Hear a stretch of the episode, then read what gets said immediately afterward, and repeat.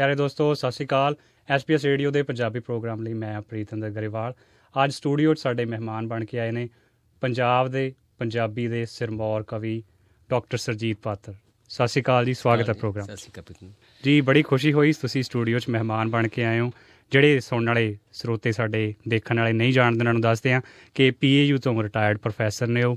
ਪੱਤੜ ਇਹਨਾਂ ਦਾ ਪਿੰਡ ਹੈ ਜੀ ਜਲੰਧਰ ਤੋਂ ਤੇ ਤਾਂ ਹੀ ਮੇਰਾ ਖਿਆਲ ਨਾਂ ਪਾਤਰ ਪਿਆ। ਬਿਲਕੁਲ ਸਹੀ ਕਹਾ ਔਰ ਮੇਰੀ ਸਾਰੇ ਸੁਣਨ ਵਾਲਿਆਂ ਨੂੰ ਦੇਖਣ ਵਾਲਿਆਂ ਨੂੰ ਸਾਰਿਆਂ ਨੂੰ ਬਹੁਤ ਮੇਰਾ ਪਿਆਰ ਸਤਿਕਾਰ। ਜੀ ਪੰਜਾਬੀ ਮਾਂ ਬੋਲੀ ਦੇ ਸਪੂਤ ਹੋਣ ਦਾ ਮੁੱਲ ਤਾਰਿਆ ਤੁਸੀਂ। ਬਹੁਤ ਸਾਰਾ ਸਤਿਕਾਰ ਪਿਆਰ ਤੁਹਾਨੂੰ ਪਾਠਕ ਵਰਗ ਤੋਂ ਮਿਲਿਆ।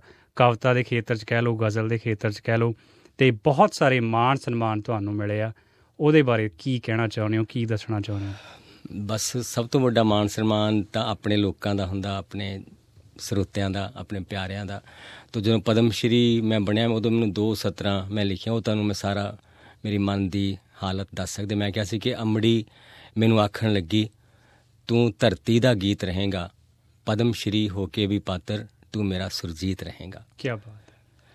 ਤੋ ਸੋ ਮੇਰੇ ਲਈ ਸਭ ਤੋਂ ਵੱਡਾ ਮਾਣ ਇਹ ਹੈ ਕਿ ਮੇਰੀ ਕਵਿਤਾ ਕਿਸੇ ਦੇ ਕੰਮ ਆਵੇ ਕਿਸੇ ਮੇਰੀ ਧਰਤੀ ਦੇ ਕੰਮ ਆਵੇ ਮੇਰੇ ਲੋਕਾਂ ਦੇ ਕੰਮ ਆਵੇ। ਜੀ ਵੈਸੇ ਬਹੁਤ ਘੱਟ ਲੋਕ ਤੁਹਾਡੇ ਸ਼ਖਸੀਅਤ ਦੇ ਇਸ ਪੱਖ ਨੂੰ ਜਾਣਦੇ ਆ ਕਿ ਪਾਤਰ ਸਾਹਿਬ ਲਤੀਫੇ ਵੀ ਬਹੁਤ ਜਾਣਦੇ ਆ। ਕਵਿਤਾ ਬਾਰੇ ਤਾਂ ਆਪਾਂ ਗੱਲ ਕਰਨੀ ਓ ਕਰਨੀ ਆ ਅੱਜ ਕਿਉਂਕਿ ਪਾਤਰ ਸਾਹਿਬ ਤੁਹਾਡੀ ਇੱਕ ਕਿਤਾਬ ਹੁਣ ਆਪਾਂ ਲਤੀਫਿਆਂ ਦੀ ਵੀ ਛਪਾਉਣੀ ਆ। ਲਤੀਫੇ ਮੈਂ ਬਣਾਉਂਦਾ ਨਹੀਂ ਪਰ ਲਤੀਫੇ ਕਿਵੇਂ ਮੇਰੇ ਨਾਲ ਹੋ ਜਾਂਦੇ ਆ ਮੈਂ ਤੁਹਾਨੂੰ ਦੱਸਦਾ ਵੀ ਜਦੋਂ ਮੇਰੇ ਮੇਰੀ ਜੀਵਨ ਸਾਥਣ ਭੁਪਿੰਦਰ ਉਹ ਮੇਰੀ ਪੋਇਟਰੀ ਨੂੰ ਬਹੁਤ ਪੜ੍ਹਦੀ ਵੀ ਆ ਗਾਉਂਦੀ ਵੀ ਆ ਮੈਨੂੰ ਅੱਛੀਆਂ ਗਜ਼ਲਾਂ ਗਾਉਂਦੀ ਆ। ਪਰ ਕਦੀ ਕਦੀ ਇਦਾਂ ਦਾ ਗੱਲ ਹੁੰਦੀ ਕਿ ਸਾਡੇ ਘਰ ਮਹਿਮਾਨ ਆਏ ਤੇ ਚਾਹ ਪੀ ਰਹੇ ਸੀ ਤੇ ਉਹ ਪੁੱਛਣ ਲੱਗੀ ਉਦੋਂ ਮੇਰੇ ਥੋੜੀ ਮੇਰੇ ਨਾਰਾਜ਼ ਸੀ ਤੇ ਪੁੱਛਣ ਲੱਗੀ ਤੁਹਾਡੇ ਘਰ 'ਚ ਕੋਈ ਹੋਰ ਵੀ ਲਿਖਦਾ? ਤੇ ਭੁਪਿੰਦਰ ਕਹਿਣ ਲੱਗੀ ਨਹੀਂ ਜੀ ਬਾਕੀ ਤਾਂ ਸਾਰੇ ਠੀਕ ਆ। ਕਿਉਂਕਿ ਫਿਰ ਸਹਿਜ ਸੁਭਾਅ ਗੱਲਾਂ ਇਹੋ ਜਿਹੀਆਂ ਨਿਕਲਦੀਆਂ ਪਾਤਰ ਸਾਹਿਬ। ਇੱਕ ਤੁਸੀਂ ਉਹ ਆਪਣਾ ਕਿਤਾਬਾਂ ਵਾਲਾ ਵੀ ਸੁਣਾਉਣੇ ਹੁੰਨੇ ਹੋ ਵੀ ਇੱਕ ਵਾਰ ਕਹਿੰਦੇ ਜੀ ਕਿਤਾਬ ਲੈਣ ਗਏ ਇੱਕ ਸ਼ੇਕਸਪੀਅਰ ਦੇ ਦੇ ਇੱਕ ਆਹ ਦੇ ਦੇ ਇੱਕ ਆਹ ਦੇ ਦੇ। ਉਹ ਕੀ ਵਾਕਿਆ ਸੀ ਜੀ ਉਹ? ਉਹ ਕਿਸੇ ਹੀਰੋ ਬਾਰੇ ਸੀਗਾ ਵੀ ਉਹ ਕਿਤਾਬਾਂ ਦੀ ਦੁਕਾਨ ਤੇ ਗਿਆ ਕਹਿੰਦਾ ਵੀ ਮੈਨੂੰ ਇੱਕ ਸੈਟ ਸ਼ੇਕਸਪੀਅਰ ਦਾ ਦੇ ਦੇ ਇੱਕ ਅਮ, ਕੀਟਸ ਦੇ ਦੇ ਅ, ਐਲੀਅਟ ਦੇ ਦੇ ਤੇ ਬਾਕੀ ਕੁਝ ਪੜਨ ਵਾਸਤੇ ਦੇ ਦੇ। ਸਹੀ ਹੈ ਜੀ। ਪਾਤਰ ਸਾਹਿਬ ਹੁਣ ਆਪਾਂ ਸੰਜੀਦਾ ਗੱਲਾਂ ਵੱਲ ਆਈਏ ਕਵਿਤਾ ਵੱਲ ਆਈਏ ਜਿਹਦੇ ਕਰਕੇ ਲੋਕ ਤੁਹਾਨੂੰ ਪਿਆਰ ਦਿੰਦੇ ਆ। ਅਸਹਿਣਸ਼ੀਲਤਾ ਨੂੰ ਲੈ ਕੇ ਭਾਰਤ 'ਚ ਕਾਫੀ ਬਿਆਨਬਾਜ਼ੀ ਹੋਈ ਆ। ਤੁਸੀਂ ਵੀ ਆਪਣੇ ਜਿਹੜਾ ਮਾਣ ਸਨਮਾਨ ਤੁਹਾਨੂੰ ਦਿੱਤਾ ਗਿਆ ਸੀ ਤੁਸੀਂ ਵੀ ਉਹ ਵਾਪਸ ਕਰ ਦਿੱਤਾ ਸੀ। ਸੋ ਕਿਹੋ ਜਿਹਾ ਮਾਹੌਲ ਆ? ਕੀ ਸਰਕਾਰ ਸਿਆਸਤ ਕਲਮ ਤੇ ਆਪਣਾ ਜ਼ੋਰ ਚਲਾਉਂਦੇ ਆ ਰੋਪ ਪਾਉਂਦੇ ਆ ਬਈ ਸਿਆਹੀ ਸਾਡੀ ਹੋਵੇ ਤੇ ਕਲਮ ਤੁਹਾਡੀ। ਗੱਲ ਕੀ ਹੈ? ਅ, ਉਹ ਮੈਂ ਤੁਹਾਨੂੰ ਦੱਸਦਾ ਕਿ ਜਿਸ ਤਰ੍ਹਾਂ ਹੁਣ ਜਿਹੜੀ ਜਿਹੜਾ ਹਾਕਮ ਹੁੰਦਾ ਉਹ ਇਹ ਦੁਨੀਆ ਅੱਗੇ ਸਾਬਤ ਕਰਨਾ ਚਾਹੁੰਦਾ ਕਿ ਮੇਰੇ ਮੇਰੀ ਹਕੂਮਤ 'ਚ ਸਾਰਾ ਕੁਝ ਠੀਕ ਹੈ। ਤੋ ਜਿਹੜਾ ਬੰਦਾ ਵੀ ਕੋਈ ਉਹਦੇ ਅ, ਉਹਦੀ ਹਕੂਮਤ 'ਚ ਨੁਕਸ ਕੱਢੇ ਫਿਰ ਉਹਨੂੰ ਦੁੱਖ ਹੁੰਦਾ। ਮੈਂ ਇੱਕ ਛੋਟੀ ਜਿਹੀ ਕਵਿਤਾ ਤੁਹਾਨੂੰ ਸੁਣਾਉਣਾ। ਮੈਂ ਲਿਖਿਆ ਸੀਗਾ ਕਿ ਅ, ਹਕੂਮਤ ਕਿੱਦਾਂ ਸੋਚਦੀ ਹੈ ਕਿ ਦੇਸ਼ ਦੀ ਚੰਗੀ ਭਲੀ ਹਵਾ ਵਿੱਚ ਇਸ ਦੀ ਸਾਫ਼ ਸਵੱਛ ਫਿਜ਼ਾ ਵਿੱਚ ਤੂੰ ਕਿਉਂ ਹੌਕਾ ਭਰਿਆ? ਲੱਗਦਾ ਹੈ ਤੂੰ ਉਹੀ ਹੈ ਯਾਨੀ ਦੇਸ਼ ਧਰੋਹੀ ਹੈ ਕਿ ਉਹ ਮਤਲਬ ਜਿਹੜੇ ਬੰਦਾ ਕੋਈ ਉਦਾਸੀ ਦਾ ਇਜ਼ਹਾਰ ਵੀ ਕਰੂਗਾ ਉਹਨੂੰ ਵੀ ਦੇਸ਼ ਧਰੋਹੀ ਵਾਂਗ ਸਮਝਦੇ ਕਿ ਵੀ ਸਾਡੇ ਜਾਂ ਕਿ ਮੇਰਾ ਸ਼ੇਰ ਸੀ ਕਿ ਪੰਛੀ ਤਾਂ ਸਾਡੀ ਜੂਹ ਦੇ ਉਸ ਚਿਰ ਹੋਇਆ ਮਾਰ ਤੇ ਹੁਣ ਹੈ ਸ਼ਿਕਾਰੀ ਦੀ ਨਜ਼ਰ ਲਫ਼ਜ਼ਾਂ ਦੀ ਡਾਰ ਤੇ। ਕਿ ਇੱਕ ਤਰ੍ਹਾਂ ਇਸ ਤਰ੍ਹਾਂ ਦਾ ਮਾਹੌਲ ਹੈ ਕਿ ਤੁਸੀਂ ਜਿਹੜੀ ਜੇ ਤੁਸੀਂ ਇਹ ਕਹੋ ਵੀ ਚਲੋ ਇੱਥੋਂ ਚੱਲੀਏ ਤਾਂ ਕਹਿੰਦੇ ਇਹ ਵੀ ਸਾਡੀ ਆਲੋਚਨਾ ਹੀ ਕਰ ਰਿਹਾ। ਸੋ ਦੇਸ਼ 'ਚ ਆਪਾਂ ਮਹਿਸੂਸ ਕਰਦੇ ਹਾਂ ਕਿ ਦੇਸ਼ ਦੇ ਪਿੰਡ ਉਦਾਸ ਨੇ ਦੇਸ਼ ਦੇ ਖੇਤ ਉਦਾਸ ਨੇ ਦੇਸ਼ ਦੇ ਸਰਕਾਰੀ ਸਕੂਲ ਉਦਾਸ ਨੇ ਦੇਸ਼ ਦਾ ਸਾਊਪਨ ਉਦਾਸ ਹੈ। ਪਰ ਜੇ ਕੋਈ ਇਸ ਉਦਾਸੀ ਦੀ ਗੱਲ ਕਰੇ ਤਾਂ ਉਹਨੂੰ ਸਮਝਦੇ ਕਿ ਤਾਂ ਦੇਸ਼ ਧਰੋਹੀ ਹੈ। ਜੀ ਕਈ ਵਾਰ ਦੇਖੋ ਮੱਥਾ ਹਕੂਮਤ ਨਾਲ ਲਾਉਣਾ ਔਖਾ ਵੀ ਹੋ ਜਾਂਦਾ। ਕਈ ਕਵੀ ਆ ਕਿਉਂਕਿ ਕਵਿਤਾ ਗੋਲਮੋਲ ਢੰਗ ਨਾਲ ਲਿਖੀ ਜਾਂਦੀ ਹੈ ਸਿੱਧਾ ਸਾਫ਼ ਸਪਸ਼ਟ ਨਹੀਂ ਲਿਖਿਆ ਜਾਂਦਾ। ਅਰਥ ਕਈ ਵਾਰ ਜਿਵੇਂ ਮਰਜ਼ੀ ਕੱਢ ਲਵੇ ਬੰਦਾ ਹਨਾ? ਜਾਂ ਟੱਬਰਾਂ ਵਾਲੇ ਕਹਿ ਲੋ ਡਰਦੇ ਹੋਣਗੇ। ਸੋ ਇਹੋ ਜਿਹੇ ਮਾਹੌਲ 'ਚ ਫਿਰ ਲਿਖਣਾ ਪਾਤਰ ਸਾਹਿਬ ਥੋੜਾ ਜਿਹਾ ਔਖਾ ਨਹੀਂ ਹੈ? ਬਿਲਕੁਲ ਔਖਾ ਹੁੰਦਾ ਜਿਸ ਤਰ੍ਹਾਂ ਜਾਣੀ ਕਵੀ ਕਵੀ ਇਸ ਇਜ਼ਹਾਰ ਵੀ ਕਰਦੇ ਆ ਇਸ ਗੱਲ ਦਾ ਜਿਵੇਂ ਚਲੋ ਪਾਕਿਸਤਾਨੀ ਕਵੀ ਦਾ ਇੱਕ ਸ਼ੇਰ ਹੈ ਕਿ ਜੇ ਬੋਲਾਂ ਤਾਂ ਮਾਰ ਦੇਣਗੇ ਨਾ ਬੋਲਾਂ ਤਾਂ ਮਰ ਜਾਵਾਂਗਾ। ਕਿ ਕਵੀ ਨੂੰ ਬੋਲਣਾ ਪੈਂਦਾ ਜਾਂ ਜਿਵੇਂ ਕਹਿੰਦੇ ਕਿ ਕੁਝ ਕਿਹਾ ਤਾਂ ਹਨੇਰਾ ਜਰੇਗਾ ਕਿਵੇਂ ਚੁੱਪ ਰਿਹਾ ਤਾਂ ਸ਼ਮਾਦਾਨ ਕੀ ਕਹਿਣਗੇ। ਕਿ ਕਵੀ ਇੱਕ ਵਾਰੀ ਕਈ ਵਾਰੀ ਕਹਿਣ ਨਾ ਕਹਿਣ ਦੀ ਅ, ਦੁਬਿਧਾ 'ਚ ਹੁੰਦਾ। ਪਰ ਉਹਨੂੰ ਕਹਿਣਾ ਹੀ ਚੁਣਨਾ ਪੈਂਦਾ। ਬੇਸ਼ੱਕ ਉਹ ਕਹਿਣ ਵੇਲੇ ਉਹਦੀ ਉਹਦੀਆਂ ਉਹਨੂੰ ਮੈਟਾਫਰ 'ਚ ਕਹਿ ਦੇਵੇ ਉਹਨੂੰ ਅਲੰਕਾਰ 'ਚ ਕਹਿ ਦੇਵੇ। ਜਿਸ ਤਰ੍ਹਾਂ ਕਿਸੇ ਨੇ ਕਿਹਾ ਸੀ ਕਿ ਮੈਂ ਯਹਾਂ ਰਾਤ ਕੋ ਹੂੰ ਰਾਤ ਸਮਝਨੇ ਵਾਲਾ ਹੈ ਕੋਈ ਮੇਰੀ ਯਹਾਂ ਬਾਤ ਸਮਝਨੇ ਵਾਲਾ। ਕਿ ਉਹ ਕਵੀ ਜ਼ਰੂਰ ਕਹਿੰਦੇ ਆ ਉਹਨਾਂ ਦੀ ਜ਼ੁਬਾਨ ਇਹ ਕਿ ਉਹਨੂੰ ਹੋਰ ਸਟਲ ਹੋਰ ਗਹਿਰੀ ਕਰ ਸਕਦੇ ਆ। ਲੇਕਿਨ ਕਵੀ ਨੂੰ ਕਹਿਣਾ ਜ਼ਰੂਰ ਪੈਂਦਾ। ਕਵਿਤਾ ਝੂਠ ਬਰਦਾਸ਼ਤ ਨਹੀਂ ਕਰ ਸਕਦੀ। ਹਾਂਜੀ ਨਹੀਂ ਬੜਾ ਸੱਚ ਲਿਖਿਆ ਤੁਸੀਂ। ਆਪਾਂ ਜੇ ਪੰਜਾਬ ਦੇ ਦਰਦ ਦਾ ਹੀ ਬਿਆਨ ਕਰੀਏ ਗੱਲ ਭਾਵੇਂ 47 ਦੀ ਕਿਉਂ ਨਾ ਹੋਵੇ ਐਮਰਜੈਂਸੀ ਦੀ ਕਿਉਂ ਨਾ ਹੋਵੇ 84 ਤੋਂ ਬਾਅਦ ਝੱਲੇ ਝੱਖੜ ਦੀ ਕਿਉਂ ਨਾ ਹੋਵੇ ਮੇਰਾ ਖਿਆਲ ਉਹ ਖੜਕ ਹੋਵੇ ਵੇ ਜੇ ਪੱਤਾ ਡਿੱਗਿਆ ਵੀ ਐਸੀ ਚੁੱਪ ਹੈ ਜੇਕਰ ਤਾਂ ਬਿਰਖ ਕੁਛ ਅਰਜ਼ ਕਰੇ। ਉਹੋ ਜੀਆਂ ਗੱਲਾਂ ਬਾਤਾਂ ਤੁਸੀਂ ਹਨਾ ਲਿਖੀਆਂ ਨੇ ਤੇ ਪੰਜਾਬੀਆਂ ਨੇ ਉਹਨਾਂ ਨੂੰ ਮਾਣ ਵੀ ਦਿੱਤਾ। ਉਹਦੇ ਬਾਰੇ ਤੁਸੀਂ ਕੀ ਕਹਿਣਾ ਚਾਹੁੰਦੇ ਹੋ? ਉਹ ਕਵਿਤਾ ਦੇ ਬੰਦ ਸਾਡੇ ਨਾਲ ਸਾਂਝੇ ਕਰੋ ਤਾਂ ਮਨ ਨੂੰ ਬੜਾ ਚੰਗਾ ਲੱਗੇ। ਮੇਰੀ ਜਾਨੀ ਮੇਰੀ ਕਵਿਤਾ 'ਚ ਮੈਂ ਕਹਿਣਾ ਕਿ ਇੱਕ ਤਾਂ ਮੇਰਾ ਅਹ, ਦੋ ਤਰ੍ਹਾਂ ਦੀ ਸਟਰੀਮਸ ਦੋ ਤਰ੍ਹਾਂ ਦੀਆਂ ਧਾਰਾਵਾਂ ਚੱਲਦੀਆਂ ਕਿ ਇੱਕ ਧਾਰਾ ਜਿਹੜੀ ਮੇਰੀ ਬਿਲਕੁਲ ਧਰਤੀ ਦੇ ਨਾਲ ਨਾਲ ਆ ਕਿ ਜੋ ਕੁਝ ਧਰਤੀ ਨਾਲ ਹੁੰਦਾ ਪੰਜਾਬ ਨਾਲ ਹੁੰਦਾ ਉਹ ਮੇਰੀ ਅਹ, ਕਵਿਤਾ 'ਚ ਕਿਸੇ ਨਾ ਕਿਸੇ ਰੂਪ 'ਚ ਆ ਜਾਂਦਾ। ਕੁਝ ਉਹ ਵੀ ਗੱਲਾਂ ਨੇ ਜਿਹਨੂੰ ਆਪਾਂ ਕਹਿੰਦੇ ਹਾਂ ਕਿ ਉਹ ਆਦ ਜੁਗਾਦੀ ਨੇ ਕਿ ਪਿਆਰ ਦੀਆਂ ਗੱਲਾਂ ਨੇ ਅਹ, ਜਾਂ ਮੌਤ ਦੀ ਗੱਲ ਹੈ ਜਾਂ ਰੱਬਤਾ ਦੀ ਗੱਲ ਹੈ। ਅਹ, ਲੇਕਿਨ ਜੋ ਸਮਕਾਲ ਹੁੰਦਾ ਸਾਡਾ ਸਾਡੀ ਜੋ ਸਮਾਜ 'ਚ ਹੋ ਰਿਹਾ ਹੁੰਦਾ ਸਿਆਸਤ 'ਚ ਉਹ ਵੀ ਕੋਈ ਨਾ ਕੋਈ ਰੂਪ ਬਦਲ ਕੇ ਆਉਂਦਾ। ਸੋ ਉਹਨਾਂ ਵੇਲਿਆਂ ਦੀ ਮੇਰੀ ਸਭ ਤੋਂ ਜਿਹੜੀ ਮੈਨੂੰ ਯਾਦ ਇਸ ਵੇਲੇ ਆ ਰਹੀ ਹੋ ਸੀ ਕਿ ਡੂੰਘੇ ਵੈਣਾ ਦਾ ਕੀ ਮਿਲਣਾ ਤਖਤ ਦੇ ਪਾਵੇ ਮਿਣੀਏ ਜਦ ਤੱਕ ਉਹ ਲਾਸ਼ਾਂ ਗਿਣਦੇ ਨੇ ਆਪਾਂ ਵੋਟਾਂ ਗਿਣੀਏ। ਔਰ ਚੋਣ ਨਿਸ਼ਾਨ ਸਿਵਾ ਹੈ ਸਾਡਾ ਇਸ ਨੂੰ ਬੁਝਣ ਨਾ ਦੇਈਏ ਚੁੱਲ੍ਹਿਆਂ ਵਿੱਚੋਂ ਕੱਢ ਕੱਢ ਲੱਕੜਾਂ ਇਸ ਦੀ ਅੱਗ ਵਿੱਚ ਚਿਣੀਏ। ਤੋ ਜਿਸ ਦੀ ਡਾਲ ਟੁੱਟੇ ਉਹ ਰੋਂਦਾ ਬਾਕੀ ਜੰਗਲ ਚੁੱਪ ਹੈ। ਰੋਈ ਨਹੀਂ ਇਸ ਜੰਗਲ ਨੂੰ ਤੂੰ ਬਰਸੀ ਨਹੀਂ ਕਿਣਮਣੀਏ ਕਿਉਂਕਿ ਤੁਸੀਂ ਸਮੇਂ ਦਾ ਸੱਚ ਬਿਆਨ ਕੀਤਾ। ਵੈਸੇ ਤਾਂ ਜਿਹੜੇ ਕਈ ਕਵੀ ਦੱਬ ਵੀ ਜਾਂਦੇ ਆ ਰੱਬ ਨੇੜੇ ਕਿ ਘਸੁੰਨ ਕਈ ਵਾਰ ਇਦਾਂ ਦੀ ਇੱਕ ਚੁੱਪ ਸੌ ਸੁੱਖ ਉਹਦੇ ਤੇ ਵੀ ਪਹਿਰਾ ਦੇਣ ਵਾਲੇ ਬੜੇ ਨੇ। ਪਰ ਤੁਸੀਂ ਲਿਖਿਆ ਕਲਮ 'ਚ ਹਨਾ ਪੰਜਾਬ ਦਾ ਦਰਦ ਬਿਆਨ ਕੀਤਾ। ਪਰ ਸਮੇਂ ਦਾ ਸੱਚ ਇੱਕ ਪੱਤ ਸਾਹਿਬ ਇਹ ਵੀ ਆ ਬਈ ਬੁੱਧੀਜੀਵੀ ਬੋਲਦੇ ਨਹੀਂ ਤੇ ਬੁੱਧੂਜੀਵੀ ਹਟਦੇ ਨਹੀਂ ਜਿਵੇਂ। ਸ਼ਰਧਾਲੂ ਤੇ ਸ਼ਰਧਾ ਉੱਲੂ 'ਚ ਫ਼ਰਕ ਹੁੰਦਾ ਨਾ। ਉਵੇਂ ਬੁੱਧੀਜੀਵੀ ਤੇ ਬੁੱਧੂਜੀਵੀ 'ਚ ਵੀ ਫ਼ਰਕ ਹੁੰਦਾ ਹੀ ਹੋਣਾ। ਜੀ। ਯਾਨੀ ਇਸ ਤਰ੍ਹਾਂ ਮੈਂ ਸਮਝਦਾ ਕਿ ਇਹਦੇ ਵਿੱਚ ਮਾਹੌਲ ਇਦਾਂ ਦਾ ਹੋ ਚੁੱਕਾ ਕਿ ਜਿਹੜਾ ਜਿਸ ਤਰ੍ਹਾਂ ਮੈਂ ਕਿਹਾ ਵੀ ਜਿਹੜਾ ਸਾਊਪਨਾ ਇੱਕ ਕਿਸਮ ਦਾ ਉਦਾਸ ਹੋ ਚੁੱਕਾ ਕਿ ਇਸ ਤਰ੍ਹਾਂ ਦੇ ਯਾਨੀ ਸਿਆਸਤ ਦੇ ਵਿੱਚ ਗੱਠ ਜੋੜ ਕ੍ਰਿਮੀਨਲਸ ਦੇ ਸਾਰਾ ਕੁਝ ਦੇ ਔਰ ਜਦੋਂ ਜਾਨੀ ਜਿਹੜੀ ਪੁਲਿਸ ਵੀ ਉਹ ਗੁਲਾਮ ਬਣ ਜਾਂਦੀ ਆ। ਸੋ ਉਸ ਕਰਕੇ ਜਿਹੜਾ ਸਾਊਪਨ ਸਾਊਪਨਾ ਕਈ ਵਾਰੀ ਚੁੱਪ ਹੋ ਜਾਂਦਾ ਤੇ ਜਿਹੜੀ ਹੁੱਲੜਬਾਜ਼ੀ ਉਹ ਜ਼ਿਆਦਾ ਬੋਲਦੀ ਆ। ਜਾਣੀ ਭਾਸ਼ਾ ਦਾ ਜਨਮ ਤਾਂ ਹੋਇਆ ਸੀ ਇਸ ਲਈ ਕਿ ਬੰਦਾ ਆਪਣੇ ਆਪ ਨੂੰ ਪ੍ਰਗਟ ਕਰੇ। ਲੇਕਿਨ ਭਾਸ਼ਾ ਬਹੁਤੀ ਬੋਲੀ ਇਹਦਾ ਜਾਂਦੀ ਕਿ ਬੰਦੇ ਆਪਣੇ ਆਪ ਨੂੰ ਲੁਕਾਉਣ ਲਈ ਭਾਸ਼ਾ ਬੋਲਦੇ ਆ। ਜੀ। ਜਾਂ ਕੁਝ ਦਿਲ 'ਚ ਕੁਝ ਹੋਰ ਹੁੰਦਾ ਬਾਹਰ ਕੁਝ ਹੋਰ ਯਾਨੀ ਭਾਸ਼ਾ ਦਾ ਇਸਤੇਮਾਲ ਢਕਣ ਲਈ ਜ਼ਿਆਦਾ ਹੋ ਰਿਹਾ ਤੇ ਬਿਆਨ ਕਰਨ ਲਈ ਘੱਟ ਹੋ ਰਿਹਾ। ਤੇ ਜਿਹੜੇ ਨਵੇਂ ਉੱਠੇ ਕਵੀ ਉਹਨਾਂ ਵੱਲ ਦੇਖਦਾ ਮੈਂ। ਉਹਨਾਂ ਦੀਆਂ ਕਵਿਤਾਵਾਂ ਪੜ੍ਹ ਕੇ ਮਨ ਨੂੰ ਦੁੱਖ ਵੀ ਲੱਗਦਾ। ਜਿਵੇਂ ਆਪਾਂ ਕਹਿੰਦੇ ਆ ਨਾ, ਜਦੋਂ ਗਾਉਨੇ ਆ ਤਾਂ ਪਹਿਲਾਂ ਸਿੱਖ ਕੇ ਗਾਇਆ ਜਾਵੇ ਬਾਜੇ ਤੇ, ਰਾਗ, ਸੁਰ ਨਾਲ, ਹਨਾ, ਜੁੜ ਕੇ ਗਾਇਆ ਜਾਵੇ ਤਾਂ ਮਕਬੂਲੀਅਤ ਵੀ ਮਿਲਦੀ, ਸ਼ਾਬਾਸ਼ੀ ਵੀ ਮਿਲਦੀ। ਪਰ ਸੋਸ਼ਲ ਮੀਡੀਆ ਦਾ ਇੱਕ ਚੰਗਾ ਪੱਖ ਤਾਂ ਇਹ ਆ, ਨਵੇਂ ਉੱਠ ਰਹੇ ਲੋਕਾਂ ਨੂੰ ਇੱਕ ਪਲੇਟਫਾਰਮ ਮਿਲ ਗਿਆ। ਪਰ ਉਹਦਾ ਇੱਕ ਮਾੜਾ ਪੱਖ ਇਹ ਵੀ ਆ ਵੀ ਜਿਹੜੇ ਟੁੱਚ ਘੜੋਚ ਬੰਦੇ ਆ ਗਏ, ਉਹਨਾਂ ਕਰਕੇ ਵੀ ਹਨਾ, ਬਾਈ ਸਿਰਾ ਵਾ, ਵੀਰੇ ਆਤਾ ਇਸ ਕਿਸਮ ਦਾ ਪੰਪ ਦੇਣ ਵਾਲੇ ਵੀ ਉਹਨਾਂ ਨੂੰ ਬੜੇ ਨੇ। ਤੇ ਕਵਿਤਾ ਲਿਖੀ ਹੁੰਦੀ ਹੈ ਬਿੱਲੋਣੀ ਤੇਰੀ ਤੰਗ ਪਜਾਮੀ ਦੇਖ ਕੇ ਮੇਰਾ ਪਾਟ ਗਿਆ ਰੇਸ਼ਮੀ ਝੱਗਾ। ਸੋ ਇਹ ਜਿਹੜੇ ਨੌਜਵਾਨ ਨੇ ਇਹਨਾਂ ਨੂੰ ਮਾੜਾ ਮੋਟਾ ਹਨਾ ਖੰਡ ਚ ਰੱਖ ਕੇ ਕਨੀਨ ਦੇਣ ਦੀ ਲੋੜ ਹੈ। ਉਹ ਦੇਖੋ ਇਦਾਂ ਸੋਸ਼ਲ ਮੀਡੀਆ ਦੇ ਬਹੁਤ ਚੰਗੇ ਨੁਕਤੇ ਵੀ ਹੈਗੇ ਆ। ਚਲੋ ਬੰਦੇ ਆਪਣੇ ਆਪ ਨੂੰ ਪ੍ਰਗਟ ਕਰਨ ਦਾ ਆਪਣੇ ਆਪ ਨੂੰ। ਬਿਆਨ ਕਰਨ ਦੀ ਇੱਕ ਥਾਂ ਮਿਲ ਗਈ। ਸੱਥ ਇੱਕ ਮਤਲਬ ਸੱਥ ਵਾਂਗੀ ਹੋ ਗਿਆ ਨਵੀਂ ਤਰ੍ਹਾਂ ਦੀ ਕਿ ਜਿੱਥੇ ਬੰਦੇ ਚਲੋ ਸੱਥ 'ਚ ਕਈ ਵਾਰੀ ਹੁੰਦਾ ਵੀ ਆ ਤੂੰ ਇਦਾਂ ਦੀ ਗੱਲ ਕਿਉਂ ਕਹੀ? ਪਰ ਉਸ ਤੇ ਸਾਰਾ ਕੁਝ ਇਦਾਂ ਹੀ ਆ ਕਿ ਬਹੁਤ ਬੰਦੇ ਲਾਈਕ ਕਰਨ ਵਾਲੇ ਹੁੰਦੇ ਆ। ਸੋ ਮੈਂ ਸਮਝਦਾ ਕਿ ਉਹਨੂੰ ਉਹਨਾਂ ਨੂੰ ਅਸੀਂ ਇਦਾਂ ਤਾਂ ਨਹੀਂ ਕੋਈ ਧੱਕੇ ਨਾਲ ਰੋਕ ਸਕਦੇ ਲੇਕਿਨ ਇਹ ਹੈ ਕਿ ਜਿਸ ਤਰ੍ਹਾਂ ਆਪਾਂ ਕਹਿੰਦੇ ਕਿ ਤੁਸੀਂ ਇੱਕ ਮਾਹੌਲ ਇਹੋ ਜਿਹਾ ਬਣਾਓ ਪੰਜਾਬ 'ਚ ਕਿ ਜਿਨ੍ਹਾਂ ਨੂੰ ਦੇਖ ਕੇ ਬੱਚੇ ਨੌਜਵਾਨ ਉਦਾਂ ਦੇ ਬਣਨ ਦੀ ਕੋਸ਼ਿਸ਼ ਕਰਨ।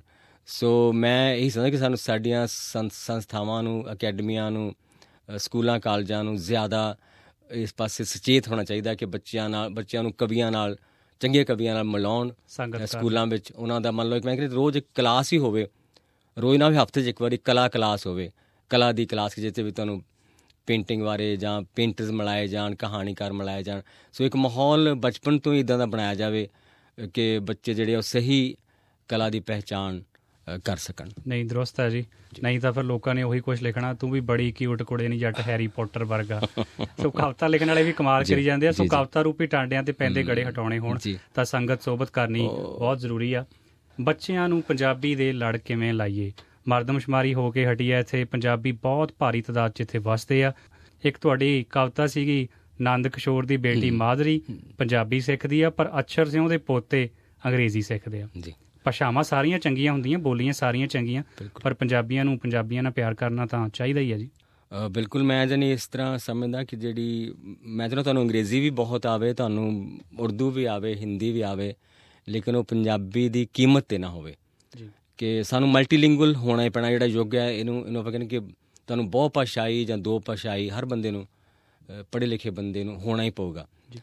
ਪਰ ਉਹ ਆਪਣੀ ਮਾਂ ਬੋਲੀ ਦੀ ਕੀਮਤ ਤੇ ਨਾ ਹੋਵੇ ਕਿਉਂਕਿ ਮਾਂ ਬੋਲੀ ਦੀ ਕੀਮਤ ਤੇ ਤਾਂ ਦੁਨੀਆ 'ਚ ਪਤਾ ਨਹੀਂ ਕਿੰਨੀਆਂ ਕੁ ਬੋਲੀਆਂ ਮਰ ਜਾਣਗੀਆਂ। ਜਿਵੇਂ 21ਵੀਂ ਸਦੀ ਨੂੰ ਬੋਲੀਆਂ ਦੇ ਮਰਨ ਦੀ ਸਦੀ ਵੀ ਕਿਹਾ ਜਾਂਦਾ ਕਿ ਬਹੁਤ ਸਾਰੀਆਂ ਬੋਲੀਆਂ ਮਰ ਜਾਣਗੀਆਂ। ਯੂਨੈਸਕੋ ਕਾਫੀ ਚਿੰਤਤ ਰਹੀ ਹੈ। ਅ, ਯੂਨੈਸਕੋ ਜਾਂ ਹੁਣ ਪੰਜਾਬੀ ਵੀ ਜਿਵੇਂ ਅਸੀਂ ਕਹਿੰਦੇ ਹਾਂ ਕਿ 10ਵੀਂ ਜਾਂ 11ਵੀਂ ਵੱਡੀ ਭਾਸ਼ਾ ਬੋਲਣ ਵਾਲਿਆਂ ਦੀ ਗਿਣਤੀ ਤੋਂ ਪਾਕਿਸਤਾਨ ਲਹਿੰਦਾ ਪੰਜਾਬ ਚੜ੍ਹਦਾ ਪੰਜਾਬ ਤੇ ਤੀਜਾ ਪੰਜਾਬ ਜਿਹਨੂੰ ਅਸੀਂ ਕਹਿੰਦੇ ਕਿ ਬਾਹਰਲੇ ਮੁਲਕਾਂ 'ਚ। ਅ, ਤੋਂ ਬਹੁਤ ਉਹ ਮਾਣਯੋਗ ਗੱਲ ਹੈ ਕਿ ਪੰਜਾਬੀ ਦਾ ਦਰਜਾ ਇਦਾਂ ਲੇਕਿਨ ਅ, ਪੰਜਾਬੀ ਆਉਣ ਵਾਲੇ ਸਮਿਆਂ 'ਚ ਖਤਮ ਵੀ ਹੋ ਸਕਦੀ ਹੈ ਜੇ ਅਸੀਂ ਸੁਚੇਤ ਨਾ ਹੋਏ।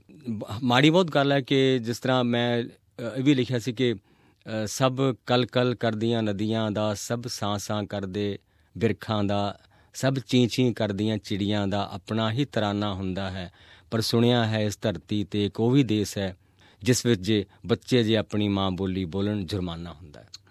ਕਿ ਪੰਜਾਬ ਦੀ ਇਹ ਹਾਲਤ ਹੈ ਕਿ ਉੱਥੇ ਸਕੂਲਾਂ 'ਚ ਜੁਰਮਾਨਾ ਹੁੰਦਾ ਯਾਨੀ ਉਸ ਧਰਤੀ ਤੇ ਬਣੇ ਸਕੂਲਾਂ ਵਿੱਚ ਉਸ ਧਰਤੀ ਦੇ ਧੀਆਂ ਪੁੱਤਰਾਂ ਨੂੰ ਉਸ ਧਰਤੀ ਦੀ ਬੋਲੀ ਬੋਲਣ ਤੇ ਜੁਰਮਾਨਾ ਹੁੰਦਾ। ਯਾਨੀ ਇਹ ਤੋਂ ਮਾੜੀ ਗੱਲ ਕਿਹੜੀ ਹੋ ਸਕਦੀ ਹੈ? ਤਾਂ ਉਹਦੇ ਪਿੱਛੇ ਪਰ ਗੱਲ ਇਹ ਹੈ ਕਿ ਕਈ ਵਾਰੀ ਮਾਪੇ ਕਹਿੰਦੇ ਕਿ ਚਲੋ ਚੰਗਾ ਆ ਜੇ ਮੇਰੀ ਬੋਲੀ ਭੁੱਲ ਕੇ ਵੀ ਮੇਰੇ ਪੁੱਤ ਨੂੰ ਉੱਚਾ ਅਹੁਦਾ ਮਿਲ ਜਾਵੇ ਤਾਂ ਇਹ ਵੀ ਸੌਦਾ ਮਹਿੰਗਾ ਨਹੀਂ ਇਹ ਵੀ ਹੈ।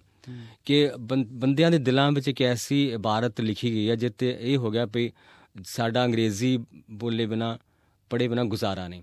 ਸੋ ਇੱਕ ਇਹ ਹਕੀਕਤ ਹੈ ਪਰ ਮੈਨੂੰ ਜਨ ਜਿਸ ਤਰ੍ਹਾਂ ਜਿੰਨੇ ਵੀ ਸਿੱਖਿਆ ਸ਼ਾਸਤਰੀ ਉਹ ਵੀ ਇਹ ਕਹਿੰਦੇ ਕਿ ਜੇ ਤੁਹਾਨੂੰ ਮਾਂ ਬੋਲੀ ਪਹਿਲਾਂ ਆਊਗੀ ਤੇ ਉਹ ਤੋਂ ਤੁਸੀਂ ਬਾਅਦ ਅੰਗਰੇਜ਼ੀ ਸਿੱਖੋਗੇ, ਤੁਹਾਨੂੰ ਅੰਗਰੇਜ਼ੀ ਵੀ ਵਧੀਆ ਆਊਗੀ, ਤੁਹਾਨੂੰ ਮਾਂ ਬੋਲੀ ਵੀ ਵਧੀਆ ਆਊਗੀ।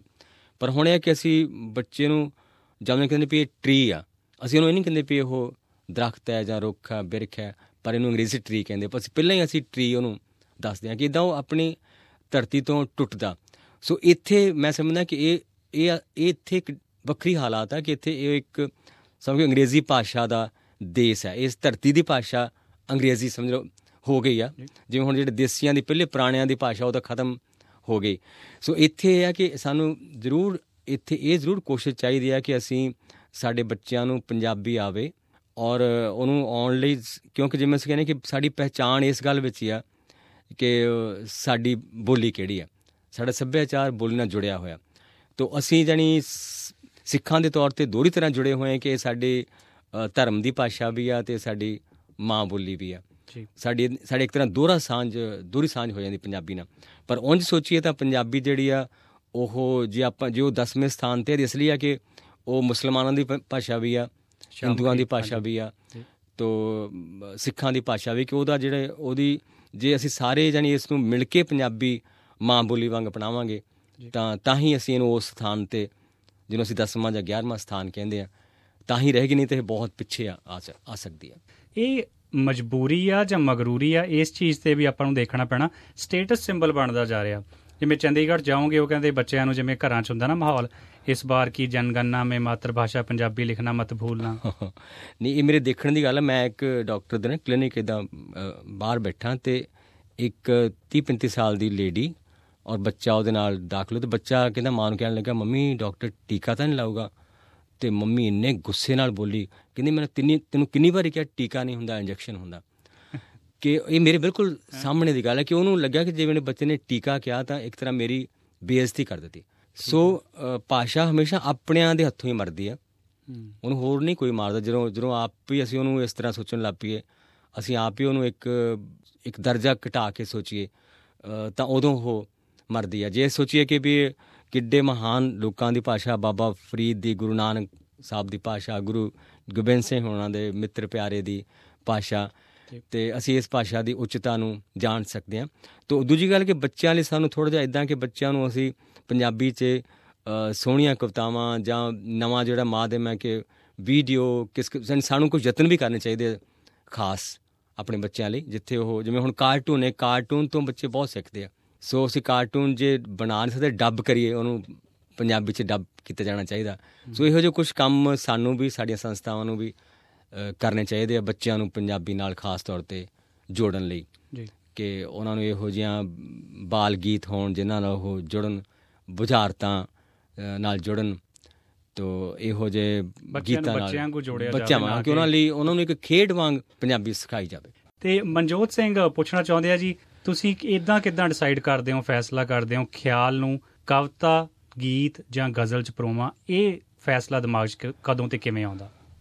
ਇਹ ਫੈਸਲਾ ਅਚੇਤ ਹੁੰਦਾ। ਮਤਲਬ ਮੈਂ ਫੈਸਲਾ ਇਹੋ ਅ, ਸੁਚੇਤ ਨਹੀਂ ਹੁੰਦਾ। ਮੈਂ ਜਨੇ ਇਸ ਗੱਲ ਨੂੰ ਬਹੁਤ ਵਾਰੀ ਅ, ਇਹ ਥੋੜੀ ਵਿਸਥਾਰ ਵਾਲੀ ਗੱਲ ਹੈ ਲੇਕਿਨ ਇਹ ਤਾਂ ਹੁੰਦਾ ਇਦਾਂ ਹੀ ਆ ਕਿ ਮੈਂ ਜੇ ਮੈਂ ਤੁਹਾਨੂੰ ਦੱਸਾਂ ਕਿ ਮੈਂ ਅ, ਜਦੋਂ ਕੁਝ ਕਿਹਾ ਤਾਂ ਲਿਖੀ ਆ ਤੇ ਮੈਨੂੰ ਉਹਦੇ ਲਿਖਣ ਤੋਂ ਇੱਕ ਪਲ ਪਹਿਲਾਂ ਨਹੀਂ ਸੀ ਪਤਾ ਕਿ ਮੈਂ ਇਹੋ ਲਿਖਣੀ ਆ ਹਨਾ? ਕਿ ਮੈਂ ਕਈ ਵਾਰ ਬਿਆਨ ਕੀਤਾ ਕਿ ਮੈਂ ਲੁਧਿਆਣੇ ਦੀ ਕਚਹਿਰੀਆਂ ਵਿੱਚੋਂ ਜਾ ਰਿਹਾ ਸੀ। ਸ਼ਾਮ ਪੈ ਚੁੱਕੀ ਤੇ ਮੈਂ ਉੱਥੋਂ ਲੰਘ ਰਿਹਾ ਤੇ ਵਕੀਲ ਜਾ ਚੁੱਕੇ ਆ, ਜੱਜ ਜਾ ਚੁੱਕੇ। ਸਿਰਫ ਵਕੀਲਾਂ ਦੇ ਖੋਖੇ ਆ, ਅਦਾਲਤ ਦੀ ਇਮਾਰਤ ਹੈ ਤੇ ਇੱਕ ਨੇਰੇ, ਮੂੰਹ ਨੇਰੇ 'ਚ ਕੁਝ ਰੁੱਖ ਖੜੋਤੇ। ਅਚਾਨਕ ਮੈਨੂੰ ਲੱਗਾ ਕਿ ਰੁੱਖ ਨਹੀਂ, ਇਹ ਤਾਂ ਬੰਦੇ ਆ ਜਿਹੜੇ ਇੱਥੇ ਇਨਸਾਫ ਲੈਣ ਆਏ ਸੀ। ਤੋ ਮੇਰੇ ਜਾਨੀ ਮੂੰਹੋਂ ਇਦਾਂ ਹੀ ਆਇਆ ਕਿ ਇਸ ਅਦਾਲਤ 'ਚ ਬੰਦੇ ਬਿਰਖ ਹੋ ਗਏ, ਫੈਸਲੇ ਸੁਣਦਿਆਂ ਸੁਣਦਿਆਂ ਸੁੱਕ ਗਏ। ਆਖੋ ਇਹਨਾਂ ਨੂੰ ਉਜੜੇ ਘਰੀ ਜਾਣ ਹੁਣ। ਇਹ ਕਦੋਂ ਤੀਕ ਇੱਥੇ ਖੜੇ ਰਹਿਣਗੇ? ਸੋ ਫਿਰ ਗਜ਼ਲ ਇਦਾਂ ਮੈਂ ਤੁਰਿਆ ਜਾਣਾ ਤੇ ਮੇਰੇ ਚੱਲਦੀ ਰਹਿੰਦੀ ਕਿ ਕੀ ਇਨਸਾਫ ਹਉਮੈ ਦੇ ਪੁੱਤ ਕਰਨਗੇ ਕੀ ਇਹ ਖਾਮੋਸ਼ ਪੱਥਰ ਦੇ ਬੁੱਤ ਕਰਨਗੇ ਜੋ ਸਲੀਬਾਂ ਤੇ ਟੰਗੇ ਨੇ ਲੱਥਣੇ ਨਹੀਂ ਰਾਜ ਬਦਲਣਗੇ ਸੂਰਜ ਚੜਨ ਲੈਣਗੇ। ਸੋ ਮੈਨੂੰ ਬਾਅਦ ਚ ਪਤਾ ਲੱਗਾ ਕਿ ਮੈਂ ਗਜ਼ਲ ਦੇ ਫਾਰਮ 'ਚ ਆ ਰਿਹਾ। ਸੋ ਬਹੁਤ ਮਤਲਬ ਹੈ ਕਿ ਕਵਿਤਾ ਲਈ ਮੈਂ ਕਵਿਤਾ ਲਈ ਹਰ ਕਵੀ ਬਹੁਤ ਸਟਰਗਲ ਕਰਦਾ ਉਹਦੀ ਇੱਕ ਉਮਰ ਹੁੰਦੀ ਆ ਬਹੁਤ ਜਿੱਦਾਂ ਉਹ ਆਪਾਂ ਖੂਹ ਪੱਟਦੇ ਆ ਨਾ ਕਿ ਕਿ ਪਾਣੀ ਨਿਕਲਿਆ ਵੇ ਕਿਸ ਤਰ੍ਹਾਂ। ਸੋ ਇਦਾਂ ਮੈਂ ਵੀ ਬਹੁਤ ਤੜਪਿਆ ਆਪਣੀ ਜ਼ਿੰਦਗੀ 'ਚ ਬਚਪਨ ਤੋਂ ਲੈ ਕੇ ਕਿ ਮੈਂ ਕਵਿਤਾ ਲਿਖਣੀ ਆ ਪਰ ਇਦਾਂ ਸੀ ਕਿ ਮੈਂ ਮਿੱਟੀ ਆਉਂਦੀ ਗਈ। ਪਰ ਫਿਰ ਮੈਨੂੰ ਇੱਕ ਵਕਤ ਲੱਗਾ ਨਹੀਂ ਹੁਣ ਪਾਣੀ ਲੱਗਦਾ ਕਿ ਪਾਣੀ ਆ ਉਹ ਜਦੋਂ ਮੈਂ ਕਾਲਜ ਦੇ ਦਿਨਾਂ 'ਚ ਗਿਆ ਤਾਂ ਫਿਰ ਮੈਨੂੰ ਇਦਾਂ ਲੱਗਾ ਕਿ ਉਹ ਤੋਂ ਬਾਅਦ ਉਸ ਜਿਵੇਂ ਰਿਆਜ਼ ਸੰਗੀਤਕਾਰ ਦਾ ਵੀ ਹੁੰਦਾ ਪਲੇਅਰ ਦਾ ਵੀ ਹੁੰਦਾ ਕਵੀ ਦਾ ਵੀ ਰਿਆਜ਼ ਹੁੰਦਾ ਕਿ ਕਵੀ ਅ, ਬਹੁਤ ਬਹੁਤ ਹੋਰ ਵੱਡੇ ਕਵੀਆਂ ਨੂੰ ਵੀ ਪੜ੍ਹਦਾ ਜਾਂ ਉਹਨਾਂ ਦੇ ਅਨੁਵਾਦ ਵੀ ਕਰਦਾ ਜਾਂ ਜ਼ਿੰਦਗੀ ਨੂੰ ਵੀ ਦੇਖਦਾ ਇਹ ਸਾਰਾ। ਰਿਆਜ਼ ਹੈ ਪਰ ਜਿਹੜੇ ਕਵਿਤਾ ਦੇ ਪਲ ਹੈ ਉਹ ਇਦਾਂ ਦੇ ਹੁੰਦੇ ਆ ਕਿ ਉਹ ਕਵੀ ਉਹਨਾਂ ਨੂੰ ਧੱਕੇ ਨਾਲ ਨਹੀਂ ਲਿਆ ਸਕਦਾ ਜੀ ਕਿ ਜਾਣੀ ਬੰਦਾ ਸੋਚੇ ਕਿ ਮੈਂ ਹੁਣ ਲੇਖ ਇਦਾਂ ਲਿਖੇ ਜਾ ਸਕਦੇ ਆ ਲੇਕਿਨ ਕਵਿਤਾ ਇਦਾਂ ਨਹੀਂ ਹਾਂਜੀ ਵੈਸੇ ਮੈਂ ਵੀ ਇਹ ਸਵਾਲ ਤੁਹਾਨੂੰ। ਪੁੱਛਣਾ ਹੀ ਸੀ ਵੀ। ਕਵਿਤਾ ਦੀ ਆਮਦ ਹੁੰਦੀ ਆ ਜਾਂ ਕਵਿਤਾ ਨਾਲ ਧੱਕਾ ਕਰਨਾ ਪੈਂਦਾ ਕਵੀ ਕਵਿਤਾ ਨੂੰ ਘੇਰਦਾ ਜਾਂ ਕਵਿਤਾ ਕਵੀ ਨੂੰ ਘੇਰਦੀ ਆ ਕਈ ਵਾਰ ਸ਼ਬਦ ਹੁੰਦੇ ਆ ਜਿਹੜੇ ਉਹ ਖੁੱਡੇ ਖੁੱਡੇ ਕਰਕੇ ਬਾੜਨੇ ਪੈਂਦੇ ਆ ਜਾਂ ਕਵਿਤਾ ਆਪ ਕਵੀ ਦਾ ਝੱਗਾ ਫੜ ਲੈਂਦੀ ਆ ਵੀ ਨਹੀਂ ਅੱਜ ਵਿਆਹ ਤੇ ਨਹੀਂ ਜਾਣਾ ਅੱਜ ਬਹਿ ਕੇ ਕਵਿਤਾ ਲਿਖਣੀ ਆ ਮੈਨੂੰ ਲਿਖਣਾ ਤੂੰ। ਦੇਖੋ ਪ੍ਰੀਤਿੰਦਰ ਉਂਝ ਤਾਂ ਮਤਲਬ ਹਰ ਕਵੀ ਦਾ ਆਪਣਾ ਰਚਨਾਤਮਕ ਅਮਲ ਵੱਖਰਾ ਹੋ ਸਕਦਾ। ਬਲਕਿ ਹਰ ਕਵਿਤਾ ਦਾ ਵੀ ਰਚਨਾਤਮਕ ਅਮਲ ਵੱਖਰਾ ਹੋ ਸਕਦਾ। ਲੇਕਿਨ ਮੇਰੇ ਜਿਹੜੇ ਮੇਰੇ ਅਨੁਭਵ ਨੇ ਉਹ ਬਹੁਤੇ ਇਦਾਂ ਦੇ ਨੇ ਕਿ ਮੈਂ ਜਾਨੀ ਸਮਝ ਲਓ ਕਿ ਮੈਂ ਚੱਲਿਆ ਸੀਗਾ ਪ੍ਰਧਾਨਗੀ ਭਾਸ਼ਣ ਕਰਨ ਮੈਂ ਤਿਆਰ ਹੋ ਰਿਹਾ ਤੇ ਮੈਂ ਪ੍ਰਧਾਨਗੀ ਭਾਸ਼ਣ ਲਿਖਣ ਲੱਗਾ ਤਾਂ ਉਹ ਮੈਂ ਦੋ ਸਤਰਾਂ ਲਿਖਿਆ ਤਾਂ ਉਹ ਮੈਨੂੰ ਲੱਗਾ ਉਹਦੇ ਵਿੱਚੋਂ ਇੱਕ ਕਵਿਤਾ ਤੁਰ ਪਈ ਜਿਵੇਂ ਜਿਹੜੀ ਮੇਰੀ ਸੀ ਲੱਗੀ ਨਜ਼ਰ ਪੰਜਾਬ ਨੂੰ ਉਹਦੀ ਨਜ਼ਰ ਉਤਾਰੋ। ਤੋਂ ਮੈਂ ਇੱਕ ਜਾਣਾ ਸੀ ਬੱਚਿਆਂ ਦੇ ਕੰਪੀਟੀਸ਼ਨ ਤੇ ਫੋਕ ਡਾਂਸਸ ਦਾ ਕੰਪੀਟੀਸ਼ਨ ਸੀਗਾ ਤੇ ਮੈਨੂੰ ਅਚਾਨਕ ਯਾਦ ਆਇਆ ਕਿ ਉੱਥੇ ਬੋਲੀ ਪਾਉਂਦੇ ਹੁੰਦੇ ਕਿ ਕਾਲੀ ਪੱਗ ਨਾ ਬੰਨ ਵੇ ਕਿਤੇ ਨਜ਼ਰਾਂ ਨਾ ਲੱਗ ਜਾਣ ਮੇਰੀਆਂ। ਤੇ ਉਹ ਕਹਿੰਦੇ ਕਿ ਕਾਲੀ ਪੱਗ ਬੰਨ ਲੈਣ ਦੇ।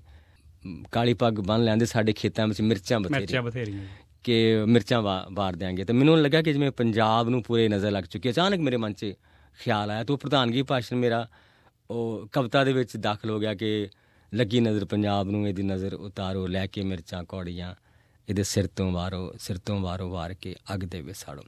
ਸੋ ਇਸ ਤਰ੍ਹਾਂ ਕੀ ਕਵਿਤਾ ਨੂੰ ਮੈਂ ਇਲਹਾਮ ਨਹੀਂ ਮੰਨਦਾ।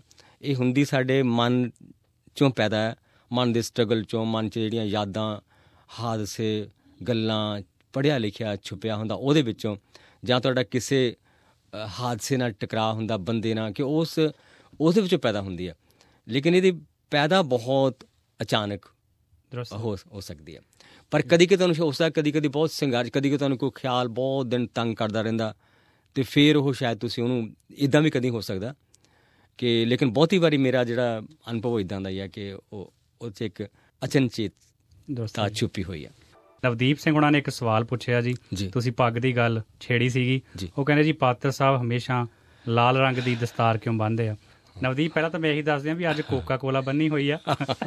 ਉਹ ਗੱਲ ਵੱਖਰੀ ਆ ਵੀ ਕਈ ਵਾਰ ਉਹ ਤਰਕਸ਼ੀਲ ਵਿਚਾਰ ਹੁੰਦੇ ਆ ਹਾਂ ਮੈਂ ਵੈਸੇ ਕਦੀ ਕਦੀ ਨਹੀਂ ਹੋਰ ਵੀ ਰੰਗ ਬਣ ਪਰ ਬਹੁਤੇ ਮੈਂ ਇਹੀ ਬਣਦਾ ਤਾਂ ਮੇਰਾ ਇੱਕ ਦੋਸਤ ਆ ਉਹਨੇ ਮੇਰੇ ਬਾਰੇ ਬਹੁਤ ਅਤਕਥਨੀ ਦਾ ਬਿਆਨ ਦਿੱਤਾ। ਇੱਕ ਬੱਚੇ ਨੇ ਉੱਥੇ ਪੁੱਛਿਆ ਪਟਿਆਲੇ ਵੀ ਸਵਾਲ ਪਈ ਤੁਹਾਡੇ ਬਾਰੇ ਆ ਕਿ ਤੁਸੀਂ ਆ ਉਹ ਕਰ ਰਿਹਾ ਸੀ ਸਟੇਜ ਕੰਡਕਟ ਕਰ ਰਿਹਾ ਸੀਗਾ। ਗੁਰਪ੍ਰੀਤ ਉਹ ਵੀ ਕਵੀ ਆ ਕਹਿਣ ਲੱਗਾ ਨਹੀਂ ਤੁਹਾਨੂੰ ਪਤਾ ਵੀ ਇਹਨਾਂ ਕੋਲ 365 ਪੱਗਾਂ ਨੇ ਉਨਾਬੀ ਰੰਗ ਦੀਆਂ ਹਨਾ? ਹਾਂਜੀ। ਕਿ ਤੈਨੂੰ ਪਤਾ ਨਹੀਂ ਵੀ ਕਿਹੜੇ ਕਿਹੜੇ ਸ਼ੇਡ ਦੀ ਅੱਜ। ਤੇ ਮੈਂ ਕਹਿੰਦੀ 365 ਨਹੀਂ 366 ਨੇ ਕਈ ਵਾਰੀ ਲੀਪ ਦਾ ਹਿਸਾਬ ਆ ਜਾਂਦਾ। ਸੋ ਇਹ ਤਾਂ ਲਤੀਫਾ ਹੀ ਸਗਾਇਓ ਜੀ ਜੀ। ਤੇ ਨਹੀਂ ਫਿਰ ਇਹ ਤਰਕਸ਼ੀਲ ਵਿਚਾਰਾਂ ਨੂੰ ਵੀ ਪੇਸ਼ ਕਰਦੀ ਆ ਜਾਂ ਬਸ ਸਹਿਜ ਸੁਭਾਅ ਆ? ਅਮ, ਨਹੀਂ ਸੈਸ ਭਾਈ ਇਹ ਸੈਸ ਭਾਈ ਆ। ਕਈ ਵਾਰ ਕਿਉਂਕਿ ਉਹ ਬ੍ਰਿਟਾਨੀਆ 50 50 ਵੀ ਖਾਂਦੇ ਨਾ ਤਰਕਸ਼ੀਲ ਵੀ ਹੁੰਦਾ ਬੰਦਾ ਤੇ ਹਾਂ। ਰੱਬ ਨੂੰ ਵੀ ਮੰਨਦਾ ਹੁੰਦਾ। ਕਾਮਰੇਡ ਨੂੰ ਆਈ ਛਿੱਕ ਕਹਿੰਦਾ ਵਾਹਿਗੁਰੂ ਸੁੱਖ ਰੱਖੀ। ਹਾਂ ਨਹੀਂ 'ਚ ਕੋਈ ਇਦਾਂ ਦੀ ਤਰਕਸ਼ੀਲਤਾ ਵਾਲੀ ਗੱਲ ਨਹੀਂ। ਮੈਂ ਬਹੁਤ ਰੰਗ ਬਣੇ ਪਤਾ ਨਹੀਂ ਤੇ ਮੈਂ ਆ ਕੇ ਟਿਕ ਗਿਆ ਕਰੋ ਮੈਂ ਕਿਹਾ ਵੀ ਇਹ ਠੀਕ ਆ। ਜੀ ਆਪਾਂ ਥੋੜੀਆਂ ਜਿਹੀਆਂ ਹਲਕੀਆਂ ਫੁਲਕੀਆਂ ਵੀ ਵਿੱਚ ਨਾਲ ਨਾਲ ਕਰਦੇ ਰਹਿਣਾ। ਸ਼ਾਹਮੁਖੀ ਦੀ ਬਹੁਤ ਸ਼ਾਇਰੀ ਇਹੋ ਜੀ ਆ ਬਹੁਤ ਸਾਰੀ ਕਵਿਤਾ ਇਹੋ ਜੀ ਆ ਜਿਹੜੀ ਗੁਰਮੁਖੀ ਪੜ੍ਹਦੇ ਜਿਹੜੇ ਆ ਉਸ ਤੱਕ ਪਹੁੰਚ ਨਹੀਂ ਬਣਾ ਸਕੇ ਉਹਨਾਂ ਨੂੰ ਵਾਂਝਿਆਂ ਰੱਖਿਆ ਗਿਆ ਇਹੀ ਮਸਲਾ ਗੁਰਮੁਖੀ ਦਾ ਸ਼ਾਹਮੁਖੀ ਤੇ ਜਾਣ ਦਾ। ਸੋ ਇਹ ਜਿਹੜਾ ਵਿਚਾਲੇ ਪਾੜਾ ਜਿਹੜੀ ਇਹ ਲੀਕ ਖਿੱਚੀ ਗਈ ਆ ਕੱਲੀ ਮੁਲਕਾਂ 'ਚ ਨਹੀਂ ਪੰਜਾਬੀਆਂ 'ਚ ਨਹੀਂ ਬਲਕਿ ਕਵਿਤਾ 'ਚ ਵੀ ਲੀਕ ਖਿੱਚੀ ਹੋਈ ਆ ਇਹਦਾ ਕੀ ਹੱਲ ਕਰੀਏ ਆਪਾਂ? ਇਹ ਬਹੁਤ ਤੁਹਾਡਾ ਵਧੀਆ ਸਵਾਲ ਹੈ ਕਿਉਂਕਿ ਅਸਲ 'ਚ ਕਈ ਵਾਰ ਲੱਗਣਾ ਵੀ ਸ਼ਾਇਦ ਦੋ ਕਿਤੇ ਦੋ ਬੋਲੀਆਂ ਨਾਲ ਨਾ ਬਣ ਜਾਣੇ ਉਹ।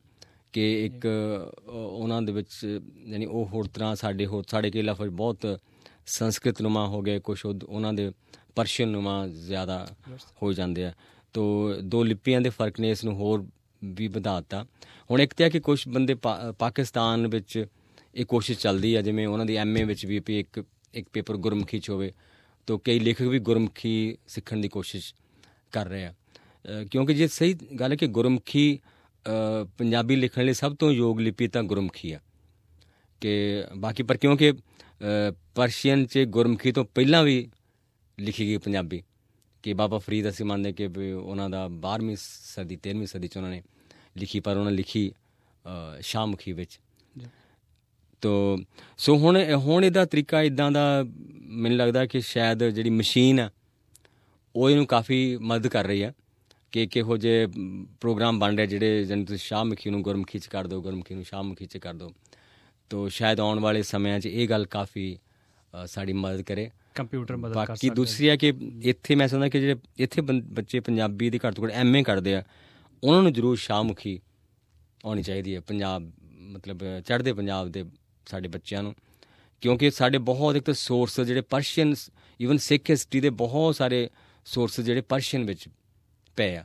ਮਹਾਰਾਜਾ ਰਣਜੀਤ ਸਿੰਘ ਕਾਲ ਦੇ ਹਾਂ ਵੀ ਮਤਲਬ ਉਹ ਬਹੁਤ ਪੁਰਾਣੇ ਜਿਹੜੇ ਜੋ ਉਹਨਾਂ ਨੇ ਲਿਖਿਆ ਉਹਨਾਂ ਨੇ ਜੋ ਲਿਖਿਆ ਕਿ ਗੁਰੂ ਸਾਹਿਬਾਂ ਦੇ ਬਾਰੇ ਜਾਂ ਸਿੱਖਾਂ ਬਾਰੇ ਸਮੇਂ ਬਾਰੇ ਉਹ ਵੀ ਸਾਨੂੰ ਪੜ੍ਹਨਾ ਬਹੁਤ ਜ਼ਰੂਰੀ ਆ। ਸੋ ਉਹ ਉਹਨਾਂ ਅਸੀਂ ਸੋਮਿਆਂ ਤੋਂ ਵੀ ਟੁੱਟ ਜਾਵਾਂਗੇ ਜੇ ਅਸੀਂ ਇਹ ਸਕ੍ਰਿਪਟ ਨਹੀਂ ਸਿੱਖਾਂਗੇ। ਸੋ ਸਾਡੇ ਲਈ ਵੀ ਜ਼ਰੂਰੀ ਹੈ ਕਿ ਅਸੀਂ ਇਹ ਸਕ੍ਰਿਪਟ ਨੂੰ ਸਿੱਖੀਏ ਉਹਨਾਂ ਲਈ ਵੀ ਜ਼ਰੂਰੀ ਹੈ ਕਿ ਉਹ ਗੁਰਮੁਖੀ ਨੂੰ ਸਿੱਖਣ ਜਿਹੜੇ ਲਹਿੰਦੇ ਪੰਜਾਬ ਦੇ ਲੋਕ ਹੈ ਤੋ ਤੀਜਾ ਜਿਵੇਂ ਕਿ ਸ਼ਾਇਦ ਮਸ਼ੀਨ ਜਿਹੜੀ ਆ ਉਹ ਹੌਲੀ ਹੌਲੀ ਸਾਡੇ ਸਾਨੂੰ ਬਚਾਉਣ ਲਈ ਜਾਂ ਸਾਡੀ ਮਦਦ ਕਰਨ ਲਈ ਉਹ ਕਾਫੀ ਹੱਦ ਤੱਕ ਸਫਲ ਹੋ ਚੁੱਕੇ ਆ ਹੋਰ ਹੋਰ ਸਮਾਂ ਪਾ ਕੇ ਹੋਰ ਸਫਲ ਹੋ ਜਾਣਗੇ। ਜੀ ਇਸੇ ਦੌਰਾਨ ਸਕਰੀਨ ਤੇ ਦੇਖ ਰਹੇ ਹਾਂ ਫਤਿਹ ਦਲਵਿੰਦਰ ਸਿੰਘ ਹੁਣਾਂ ਨੇ ਫਤਿਹ ਸਾਹਿਬ ਤੁਹਾਨੂੰ ਸਤਿ ਸ੍ਰੀ ਅਕਾਲ ਬੁਲਾਈ ਆ ਤੇ ਨਾਲੇ ਭਾਰਤ ਦਾ ਸੱਦਾ ਵੀ ਦਿੱਤਾ। ਵਰਿੰਦਰ ਸਿੰਘ ਲਿਖਦੇ ਆ ਜੀ ਕਹਿੰਦੇ ਵਾਹ ਵਾਹ ਕਮਾਲ ਸਵਾਲ। ਤੇ ਕਮਲ ਖੁੱਲਰ ਹੁਣੀ ਕਹਿੰਦੇ ਪੈਰ ਫੜ ਲਿਓ ਜਾਣ ਨਾ ਦਿਓ ਕਵਿਤਾ ਜ਼ਰੂਰ ਸੁਣਨੀ ਆ। ਮਰ ਰਹੀ ਹੈ ਬੋਲੀ ਆ ਅੱਛਾ ਉਹ ਕਾਫੀ ਵੈਸੇ ਲੰਬੀ ਕਵਿਤਾ ਮੈਂ ਥੋੜਾ ਜਿਹਾ ਹਿੱਸਾ ਹਾਂਜੀ, ਉਹਦਾ ਸੁ- ਹਿੱਸਾ, ਸੁਣਾ ਬਾਅਦ। ਮਰ ਰਹੀ ਹੈ ਮੇਰੀ ਭਾਸ਼ਾ ਸ਼ਬਦ ਸ਼ਬਦ। ਮਰ ਰਹੀ ਹੈ ਮੇਰੀ ਭਾਸ਼ਾ ਵਾਕ ਵਾਕ।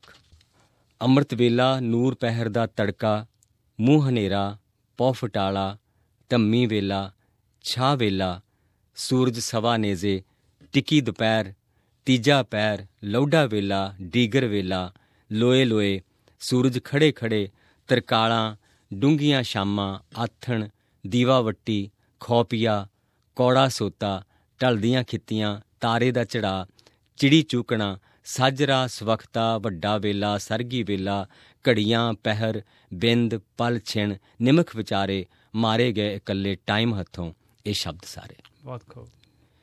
ਸ਼ਾਇਦ ਇਸ ਲਈ ਕਿ ਟਾਈਮ ਕੋਲ ਟਾਈਮ ਪੀਸ ਸੀ। ਹਰ ਹਟ ਕੀ ਮਾਲਾ ਕੁੱਤੇ ਦੀ ਟਿਕ ਟਿਕ ਚੰਨੇ ਦਾ ਓਲਾ ਗਾਟੀ ਦੇ ਹੂਟੇ ਕਾਂਜਣ ਨਿਸਾਰ ਚੱਕਲੀਆਂ ਬੂੜੇ ਪਰ ਪਰ ਡੁੱਲਦੀਆਂ ਟਿੰਡਾਂ ਇਹਨਾਂ ਸਭਨਾ ਤਾਂ ਰੁੜ ਹੀ ਜਾਣਾ ਸੀ ਟਿਊਬਵੈਲ ਦੀ ਧਾਰ ਵਿੱਚ, ਮੈਨੂੰ ਕੋਈ ਹੈਰਾਨੀ ਨਹੀਂ। ਹੈਰਾਨੀ ਤਾਂ ਇਹ ਹੈ ਕਿ ਅੰਮੀ ਤੇ ਅੱਬਾ ਵੀ ਨਹੀਂ ਰਹੇ, ਬੀਜੀ ਤੇ ਪਾਪਾ ਜੀ ਵੀ ਤੁਰ ਗਏ। ਦਦੇਸਾਂ, ਫਫੇਸਾਂ, ਮਮੇਸਾਂ, ਨਨੇਸਾਂ ਦੀ ਤਾਂ ਗੱਲ ਹੀ ਨਾ ਕਰੋ, ਹੋਰ ਕਿੰਨੇ ਰਿਸ਼ਤੇ ਇਕੱਲੇ ਅੰਕਲ ਤੇ ਆਂਟੀ ਨੇ ਕਰ ਦਿੱਤੇ ਹਾਲੋਂ ਬੇਹਾਲ। ਤੇ ਕੱਲ ਕਹਿ ਰਿਹਾ ਸੀ, ਪੰਜਾਬ ਦੇ ਵਿਹੜੇ ਵਿੱਚ ਇੱਕ ਛੋਟਾ ਜਿਹਾ ਬਾਲ, ਪਾਪਾ ਆਪਣੇ ਟਰੀ ਦੇ ਸਾਰੇ ਲੀਵਸ ਕਰ ਰਹੇ ਨੇ ਫਾਲ। ਹਾਂ ਪੁੱਤਰ ਆਪਣੇ ਟਰੀ ਦੇ ਸਾਰੇ ਲੀਵਸ ਕਰ ਰਹੇ ਨੇ ਫਾਲ ਮਰ ਰਹੀ ਹੈ ਆਪਣੀ ਭਾਸ਼ਾ ਪੱਤਾ ਪੱਤਾ ਸ਼ਬਦ ਸ਼ਬਦ। ਬਹੁਤ ਬਹੁਤ ਹੁਣ ਤਾਂ ਰੱਬ ਹੀ ਰਾਖਾ ਹੈ ਆਪਣੀ ਭਾਸ਼ਾ ਦਾ। ਪਰ ਰੱਬ ਰੱਬ ਤਾਂ ਆਪ ਪਿਆ ਹੈ ਮਰਨਹਾਰ। ਦੌੜੀ ਜਾ ਰਹੀ ਹੈ ਉਸ ਦੀ ਭੁੱਖੀ ਸੰਤਾਨ ਉਸ ਨੂੰ ਛੱਡ ਕੇ ਗੋਡ ਦੀ ਪਨਾਹ ਵਿੱਚ। ਮਰ ਰਹੀ ਹੈ ਮੇਰੀ ਭਾਸ਼ਾ ਮਰ ਰਹੀ ਹੈ ਬਾਈ ਗੋਡ ਮਰ ਰਹੀ ਹੈ ਮੇਰੀ ਭਾਸ਼ਾ ਕਿਉਂਕਿ ਜਿਉਂਦੇ ਰਹਿਣਾ ਚਾਹੁੰਦੇ ਨੇ ਮੇਰੀ ਭਾਸ਼ਾ ਦੇ ਲੋਕ। ਜਿਉਂਦੇ ਰਹਿਣਾ ਚਾਹੁੰਦੇ ਨੇ ਮੇਰੀ ਭਾਸ਼ਾ ਦੇ ਲੋਕ, ਇਸ ਸ਼ਰਤ ਤੇ ਵੀ ਕਿ ਮਰਦੀ ਏ ਤਾਂ ਮਰ ਜਾਏ ਭਾਸ਼ਾ। ਕੀ ਬੰਦੇ ਦਾ ਜਿਉਂਦੇ ਰਹਿਣਾ ਜ਼ਿਆਦਾ ਜ਼ਰੂਰੀ ਹੈ ਕਿ ਭਾਸ਼ਾ ਦਾ? ਹਾਂ, ਜਾਣਦਾ ਹਾਂ, ਤੁਸੀਂ ਕਹੋਗੇ, ਇਸ ਸ਼ਰਤ ਤੇ ਜੋ ਬੰਦਾ ਜਿਉਂਦਾ ਰਹੇਗਾ, ਉਹ ਜਿਉਂਦਾ ਤਾਂ ਰਹੇਗਾ, ਪਰ ਕੀ ਉਹ ਬੰਦਾ ਰਹੇਗਾ? ਤੁਸੀਂ ਮੈਨੂੰ ਜਜ਼ਬਾਤੀ ਕਰਨ ਦੀ ਕੋਸ਼ਿਸ਼ ਨਾ ਕਰੋ। ਤੁਸੀਂ ਆਪ ਹੀ ਦੱਸੋ, ਹੁਣ ਜਦੋਂ ਦਾਣੇ ਦਾਣੇ ਉੱਪਰ ਖਾਣ ਵਾਲੇ ਦਾ ਨਾਮ ਵੀ ਤੁਹਾਡਾ ਰੱਬ ਅੰਗਰੇਜ਼ੀ ਵਿੱਚ ਲਿਖਦਾ ਤਾਂ ਕੌਣ ਬੇਰਹਿਮ ਮਾਂ-ਬਾਪ ਚਾਹੇਗਾ ਕਿ ਉਸ ਦੇ ਧੀਆਂ ਪੁੱਤਰ ਡੁੱਬਦੀ ਭਾਸ਼ਾ ਦੇ ਜਹਾਜ਼ ਵਿੱਚ ਬੈਠੇ ਰਹਿਣ? ਜਿਉਂਦਾ ਰਹੇ ਮੇਰਾ ਬੱਚਾ ਮਰਦੀ ਏ ਤਾਂ ਮਰ ਜਾਏ ਤੁਹਾਡੀ ਬੁੱਢੜੀ ਭਾਸ਼ਾ। ਨਹੀਂ, ਇਸ ਤਰ੍ਹਾਂ ਨਹੀਂ ਮਰੇਗੀ ਮੇਰੀ ਭਾਸ਼ਾ। ਇਸ ਤਰ੍ਹਾਂ ਨਹੀਂ ਮਰਦੀ ਹੁੰਦੀ ਕੋਈ ਭਾਸ਼ਾ। ਕੁਝ ਸ਼ਬਦਾਂ ਦੇ ਮਰਨ ਨਾਲ ਨਹੀਂ ਮਰਦੀ ਹੁੰਦੀ ਭਾਸ਼ਾ। ਰੱਬ ਨਹੀਂ ਤਾਂ ਨਾ ਸਹੀ, ਸਤਿਗੁਰ ਇਸ ਦੇ ਸਹਾਈ ਹੋਣਗੇ। ਸਤਿਗੁਰ ਇਸ ਦੇ ਸਹਾਈ ਹੋਣਗੇ, ਇਸ ਨੂੰ ਬਚਾਉਣਗੇ ਸੂਫੀ ਸੰਤ, ਫਕੀਰ, ਸ਼ਾਇਰ, ਨਾਬਰ, ਆਸ਼ਿਕ, ਯੋਧੇ, ਮੇਰੇ ਲੋਕ, ਅਸੀਂ, ਆਪਾਂ, ਪੁਰਖੇ, ਵਾਰਸ ਇਹਨਾਂ ਸਭਨਾਂ ਦੇ ਮਰਨ ਬਾਅਦ ਹੀ ਮਰੇਗੀ ਮੇਰੀ ਭਾਸ਼ਾ ਇਹ ਵੀ ਹੋ ਸਕਦਾ ਕਿ ਮਾਰਨਹਾਰ ਮਾਹੌਲ ਵਿੱਚ ਘਿਰ ਕੇ ਮਾਰਨਹਾਰਾਂ ਦਾ ਟਾਕਰਾ ਕਰਨ ਲਈ ਹੋਰ ਵੀ ਜੀਵੰਤ ਹੋ ਉੱਠੇ ਮੇਰੀ ਭਾਸ਼ਾ ਹੋਰ ਵੀ ਜਿਉਣ ਜੋਗੀ ਹੋ ਜਾਏ ਮੇਰੀ ਬੋਲੀ। ਤੇ ਸ਼ਬਦ ਅਸਲ ਵਿੱਚ ਕਦੀ ਮਰਦੇ ਵੀ ਨਹੀਂ। ਮਰ ਵੀ ਜਾਣ ਤਾਂ ਆਉਂਦੇ ਜਾਂਦੇ ਰਹਿੰਦੇ ਨੇ ਲੋਕ ਪਰਲੋਕ ਵਿੱਚ। ਬੰਦਿਆਂ ਦੇ ਲੋਕ ਪਰਲੋਕ ਤੋਂ ਵੱਖਰਾ ਹੁੰਦਾ ਹੈ, ਸ਼ਬਦਾਂ ਦਾ ਪਰਲੋਕ। ਅਸੀਂ ਵੀ ਆ ਜਾ ਸਕਦੇ ਹਾਂ ਸ਼ਬਦਾਂ ਦੇ ਪਰਲੋਕ ਵਿੱਚ। ਉੱਥੇ ਉਹਨਾਂ ਦੇ ਪਰਿਵਾਰ ਵਸੇ ਹੁੰਦੇ ਹਨ, ਮੇਲੇ ਲੱਗੇ ਹੁੰਦੇ ਹਨ। ਮਰ ਚੁੱਕਿਆਂ ਦੀਆਂ, ਜਿਉਂਦੀਆਂ ਕਿਤਾਬਾਂ ਵਿੱਚ ਵਸਿਆ ਹੁੰਦਾ ਹੈ ਸ਼ਬਦਾਂ ਦਾ ਪਰਲੋਕ। ਬਹੁਤ ਖੂਬ ਪਾਤ ਸਾਹਿਬ, ਬਹੁਤ ਖੂਬ। ਤੇ ਇਹੋ ਜੀ ਇੱਕ ਨਹੀਂ, ਦੋ ਨਹੀਂ, ਇਹੋ ਜੀਆਂ ਸੈਂਕੜੇ ਕਵਿਤਾਵਾਂ ਪਾਤ ਸਾਹਿਬ ਨੇ ਲਿਖੀਆਂ, ਅਣਗਿਣਤ ਕਿਤਾਬਾਂ ਲਿਖੀਆਂ। ਤੇ ਪਾਤ ਸਾਹਿਬ ਜਾਂਦੀਵਾਰ ਦਾ ਸਵਾਲ ਇਹ ਆ ਕਵੀ ਜਿਹੜੇ ਹੈਗੇ ਨਵੇਂ ਉੱਠਦੇ ਉਹ ਇਹਨੂੰ ਇੱਕ ਰੋਜ਼ਗਾਰ ਵਜੋਂ ਲੈਣਾ ਚਾਹੁੰਦੇ ਆ ਜਿਹੜੇ। ਸੋ ਰੋਜ਼ਗਾਰ ਪੱਖੋਂ ਤੁਸੀਂ ਕੀ ਦੇਖਦੇ ਹੋ? ਕਿ ਕਵਿਤਾ 'ਚੋਂ ਕੁਝ ਹੈ? ਕਿਉਂਕਿ ਇੱਕ ਵਾਰ ਕਹਿੰਦੇ ਚੋਰ ਆ ਗਿਆ ਕਵੀ ਦੇ ਘਰ ਲੱਭਿਆ ਤਾਂ ਕੁਝ ਹੈ ਨਹੀਂ ਜਾਂਦੇ ਹੋਏ ਸਰਾਣੇ ਕੋਲ 10 ਰੁਪਏ ਰੱਖ ਗਿਆ ਕਹਿੰਦਾ ਰੋਟੀ ਖਾ ਲਈ। ਸੋ ਇਹ ਹਾਲ ਮਾੜਾ ਕਿਉਂ ਹੈ ਨਾ ਵੈਸੇ ਚਲੋ ਕਵਿਤਾ ਨੂੰ ਰੋਜ਼ਗਾਰ ਨਾਲ ਜੋੜਨਾ ਵੀ ਨਹੀਂ ਚਾਹੀਦਾ। ਜੀ। ਮੈਂ ਸਮਝਦਾ ਕਿ ਜਿੱਦਾਂ ਹੁਣ ਜੇ ਅਸੀਂ ਪੁਰਾਣੇ ਵਕਤਾਂ ਤੋਂ ਦੇਖੀਏ ਤਾਂ ਕਬੀਰ ਜੀ ਖੱਡੀ ਵੀ ਚਲਾ ਰਹੇ ਕਵਿਤਾ ਵੀ ਲਿਖ ਰਹੇ ਹਨਾ? ਹਾਂਜੀ। ਔਰ ਗੁਰੂ ਨਾਨਕ ਸਾਹਿਬ ਨੇ ਵੀ ਹਲ ਵਾਇਆ ਤੇ ਐਡੀ ਮਹਾਨ ਇਲਾਹੀ ਬਾਣੀ ਪਰ ਸਾਹਿਬ ਤੁਹਾਨੂੰ ਉਹ ਨਹੀਂ ਲੱਗਦਾ। ਇੰਨਾ ਸੱਚ ਨਾ ਬੋਲ ਚਾਰ ਪੈਸੇ ਰੱਖ ਲੈ ਜੇਬ 'ਚ ਟੱਬਰ ਪਾਲਣ ਦੇ ਲਈ। ਹਾਂ ਸੋ ਮੈਂ ਤੈਨੂੰ ਇੱਕ ਗੱਲ ਅਖੀਰ ਤੇ ਜਿਹੜੀ ਹਾਸੇ ਵਾਲੀ ਗੱਲ ਸੁਣਾ ਦੇਣਾ ਉਹ ਪ੍ਰੋਫੈਸਰ ਮੋਹਨ ਸਿੰਘ ਬਹੁਤ ਵੱਡੇ ਕਵੀ ਸਾਡੇ ਸੀ ਹਾਂਜੀ। ਉਹਨਾਂ ਨੇ ਸੁਣਾਈ ਸੀ। ਤੇ ਉਹਨਾਂ ਨੂੰ ਕਿਸੇ ਨੇ ਪੁੱਛਿਆ ਕਿ ਪ੍ਰੋਫੈਸਰ ਕੁਝ ਕਵਿਤਾ ਚੋਂ ਬਚਦਾ ਵੀ ਆ? ਤੇ ਉਹ ਹੱਸ ਪੈ ਕਹਿਣ ਲੱਗੇ ਮੈਂ ਤੈਨੂੰ ਇੱਕ ਟਾਂਗੇ ਵਾਲੇ ਦੀ ਗੱਲ ਸੁਣਾਉਣਾ ਉਹ ਤੋਂ ਅੱਗੇ ਤੁਰ ਪਏ ਉਹ ਤੇ ਕਹਿੰਦੇ ਵੀ ਇੱਕ ਟਾਂਗੇ ਵਾਲਾ ਸੀ ਉਹਦੇ ਕੋਲ ਉਹਨੂੰ ਕਿਸੇ ਨੇ ਪੁੱਛਿਆ ਵੀ ਤੈਨੂੰ ਕਿੰਨੇ ਕੁ ਪੈਸੇ ਵਜਦੇ? ਕਹਿੰਦਾ ਇਦਾਂ ਆ ਗੱਲ ਵੀ ਇੰਨਾ ਕੁ ਮੈਨੂੰ ਪੈਸੇ ਮਿਲਦੇ ਆ ਕੁਝ ਮੈਂ ਘੋੜੇ ਨੂੰ ਦਾਣਾ ਚਾਰ ਦਿਨਾਂ ਕੁਛ ਕਹਿੰਦਾ ਮੈਂ ਰਿਪੇਅਰ ਬਾਕੀ ਮੈਂ ਸ਼ਕੀਨ ਬੰਦਾ ਐ ਮੈਂ ਥੋੜਾ ਪੱਗ ਨੂੰ ਮਾਲ ਲਗਾਉਣ 'ਚ ਰੰਗ ਲਾਉਣ 'ਚ ਆਪਣੇ ਟਾਂਗੇ ਨੂੰ ਸੋਹਣਾ ਬਣਾਉਣ 'ਚ ਖਰਚ ਕਰ ਦੇਣਾ ਤੇ ਕਹਿੰਦਾ ਤੈਨੂੰ ਕੀ ਬਚਦਾ ਕਹਿੰਦਾ ਮੈਨੂੰ ਬਸ ਝੂਟੇ ਬਚਦੇ ਆ। ਸੋ ਕਵੀਆਂ ਨੂੰ ਬਚਦਾ ਹੁੰਦਾ ਪਿਆਰ ਉਹਨਾਂ ਨੂੰ ਜਿਹੜੀ ਦਾਦ ਮਿਲਦੀ ਆ ਜਿਹੜੀ ਉਹਨਾਂ ਨੂੰ ਪਿਆਰ ਮਿਲਦਾ ਉਹੀ ਉਹਨਾਂ ਦੇ ਝੂਟੇ ਹੁੰਦੇ ਆ। ਸੋ ਇਹ ਪ੍ਰੈਸ ਸਾਹਿਬ ਦੀ ਗੱਲ ਖੂਬਸੂਰਤ ਗੱਲ ਇਹ ਹਮੇਸ਼ਾ ਮੇਰੇ ਲਈ ਬੜੀ ਜਾਣੀ ਸਾਰੇ ਕਵੀਆਂ ਲਈ ਸ਼ਾਇਦ ਚਾਹੀਦੀ ਆ ਕਿ ਕਵਿਤਾ ਨੂੰ ਰੁਜ਼ਗਾਰ ਨਾਲ ਚਲੋ ਜਿਹੜੇ ਜਿੱਦਾਂ ਬਹੁਤ ਅੰਗਰੇਜ਼ੀ ਜ਼ਬਾਨ ਦਾ ਕੋਈ ਲੇਖਕ ਹੈ ਜਾਂ ਐਸੀਆਂ ਜ਼ਬਾਨਾਂ ਹੈਗੀਆਂ ਮੇ ਜਿੱਥੇ ਲੇਖਕ ਇੱਕ ਕਿਤਾਬ ਲਿਖ ਕੇ ਫਿਰ ਸਾਰੀ ਉਮਰ ਉਹ ਉਹਨਾਂ ਦਾ ਗੁਜ਼ਾਰਾ ਵਧੀਆ ਹੋ ਜਾਂਦਾ ਕਿ ਲੇਕਿਨ ਸਾਡੀਆਂ ਜ਼ਬਾਨਾਂ 'ਚ ਅਜੇ ਪਿਰਤ ਨਹੀਂ ਪਈ ਔਰ ਸਾਡੇ ਲੋਕਾਂ ਨੂੰ ਵੀ ਜਿੱਦਾਂ ਮੈਂ ਕਹਿੰਦਾ ਕਿ ਟੈਗੋਰ ਬੰਗਾਲ 'ਚ ਪੈਦਾ ਹੋਇਆ ਤੇ ਟੈਗੋਰ ਨੂੰ ਟੈਗੋਰ ਬਣਾਉਣ 'ਚ ਬੰਗਾਲੀਆਂ ਦਾ ਵੀ ਬਹੁਤ ਵੱਡਾ ਹੱਥ ਸੀ। ਕਿ ਕਿਉਂਕਿ ਬੰਗਾਲੀਆਂ ਨੇ ਕਿ ਉਹਨੇ ਵਿਆਹਾਂ ਤੇ ਵੀ ਕਿਤਾਬਾਂ ਤੋਹਫੇ ਵਿੱਚ ਦੇਣੀਆਂ ਅ, ਜਨਮ ਦਿਨ ਤੇ ਵੀ ਕਿਤਾਬਾਂ ਤੋਹਫੇ 'ਚ ਦੇਣੀਆਂ ਜੇ ਕੋਈ ਦੀਵਾਲੀ ਦਾ ਤਿਉਹਾਰ ਆਇਆ ਤਾਂ ਵੀ ਕਿਤਾਬਾਂ ਤੋਹਫੇ 'ਚ ਦੇਣੀਆਂ। ਤੋ ਉਹਨਾਂ ਗੱਲਾਂ ਨਾਲ ਉਹਨਾਂ 'ਚ ਇੱਕ ਕਿਤਾਬਾਂ ਦਾ ਕਿਤਾਬ ਸੱਭਿਆਚਾਰ ਪੈਦਾ ਹੋਇਆ ਸਾਹਿਤ ਪ੍ਰਤੀ ਪਿਆਰ ਪੈਦਾ ਹੋਇਆ। ਸੋ ਉਸ ਗੱਲ ਨਾਲ ਵੀ ਜਿਹੜੀ ਅ, ਕਿਸੇ ਭਾਸ਼ਾ ਨੂੰ ਤੇ ਕਿਸੇ ਭਾਸ਼ਾ ਦੇ ਕਵੀਆਂ ਲੇਖਕਾਂ ਨੂੰ ਅ, ਇੱਕ ਤਰ੍ਹਾਂ ਦਾ ਉਤਸ਼ਾਹ ਮਿਲਦਾ। ਜੀ ਸੋ ਉਹ ਉਹ 'ਚ ਸਾਡੇ ਲੋਕਾਂ ਦਾ ਵੀ ਬਹੁਤ ਹਿੱਸਾ ਹੁੰਦਾ ਕਿਸੇ ਕਵੀ ਨੂੰ ਵੱਡਾ ਬਣਾਉਣ ਵਿੱਚ ਜਾਂ ਉਸ ਉਸ ਧਰਤੀ ਤੇ ਇੱਕ ਕਵੀਆਂ ਦੀ ਲਿਖਾਰੀਆਂ ਦੀ ਸਾਹਿਤਕਾਰਾਂ ਦੀ ਬਣਾਉਣ ਲਈ ਸਮਝ ਲਓ ਕਿ ਉਹਨਾਂ ਨੂੰ ਇੱਕ ਬਿੰਬ ਬਣਾਉਣ ਲਈ ਉਹਨਾਂ ਦਾ ਹੱਥ ਹੁੰਦਾ। ਇੱਕ ਸ਼ੇਰ ਜਾਂ ਕੋਈ ਸ਼ਬਦ ਜਿਵੇਂ ਹੁੰਦਾ ਨਾ ਬੱਦਲਾਂ ਚੋਂ ਧੁੱਪ ਵਰਗੀ ਰੇਸ਼ਮ ਉਹੋ ਜੀ ਕੋਈ ਕਵਿਤਾ ਦੇ ਬੋਲ ਜਾਂਦੀ ਵਾਰ ਦੇ। ਮੈਂ ਤੁਹਾਨੂੰ ਇੱਕ ਬਸ ਮੈਂ ਗਾਣਾ ਜਿਹੜਾ ਤਰਨਮ ਛੋਵੇ ਤਾਂ ਬੜੀ ਮਿਹਰਬਾਨੀ, ਫਾਦਰ ਸਾਹਿਬ। ਜਗਾ ਦੇ ਮੋਮ ਬੱਤੀਆਂ, ਉੱਠ, ਜਗਾ ਦੇ ਮੋਮ ਬੱਤੀਆਂ। ਨੇਰ ਨਾ ਸਮਝੇ ਕਿ ਚਾਨਣ ਡਰ ਗਿਆ ਹੈ। ਰਾਤ ਨਾ ਸੋਚੇ ਕਿ ਸੂਰਜ ਮਰ ਗਿਆ ਹੈ। ਬਾਲ ਜੋਤਾਂ ਆਸ ਭਰੀਆਂ ਮਾਣ ਮੱਤੀਆਂ ਉੱਠ ਜਗਾ ਦੇ ਮੋਮ ਬੱਤੀਆਂ। ਤੂੰ ਜਗਾ ਦੇ ਮੋਮ ਬੱਤੀਆਂ। ਜੀ ਬਹੁਤ ਮਿਹਰਬਾਨੀ ਪਾਤ ਸਾਹਿਬ ਗਿਆਨ ਦਾ ਚਾਨਣ ਹੋਵੇ। ਪੰਜਾਬੀ ਜ਼ਬਾਨ ਦੀ ਇਦਾਂ ਹੀ ਚੜ੍ਹਦੀ ਕਲਾ ਹੋਵੇ ਇਸੇ ਆਸ ਅਰਦਾਸ ਨਾਲ। ਬਹੁਤ ਬਹੁਤ ਧੰਨਵਾਦ ਤੁਸੀਂ ਸਟੂਡੀਓ ਆਏ ਮੁੜ ਮੁੜ ਆਇਓ। ਬਹੁਤ ਸ਼ੁਕਰੀਆ ਪ੍ਰੀਤਿੰਦਰ। ਔਰ ਸਾਰੇ ਸੁਣਨ ਵਾਲਿਆਂ ਨੂੰ ਮੇਰੇ ਵੱਲੋਂ ਬਹੁਤ ਪਿਆਰ ਔਰ ਮੋਹ ਭਰੀਆਂ ਦੁਆਵਾਂ SBS SBS SBS SBS SBS SBS Radio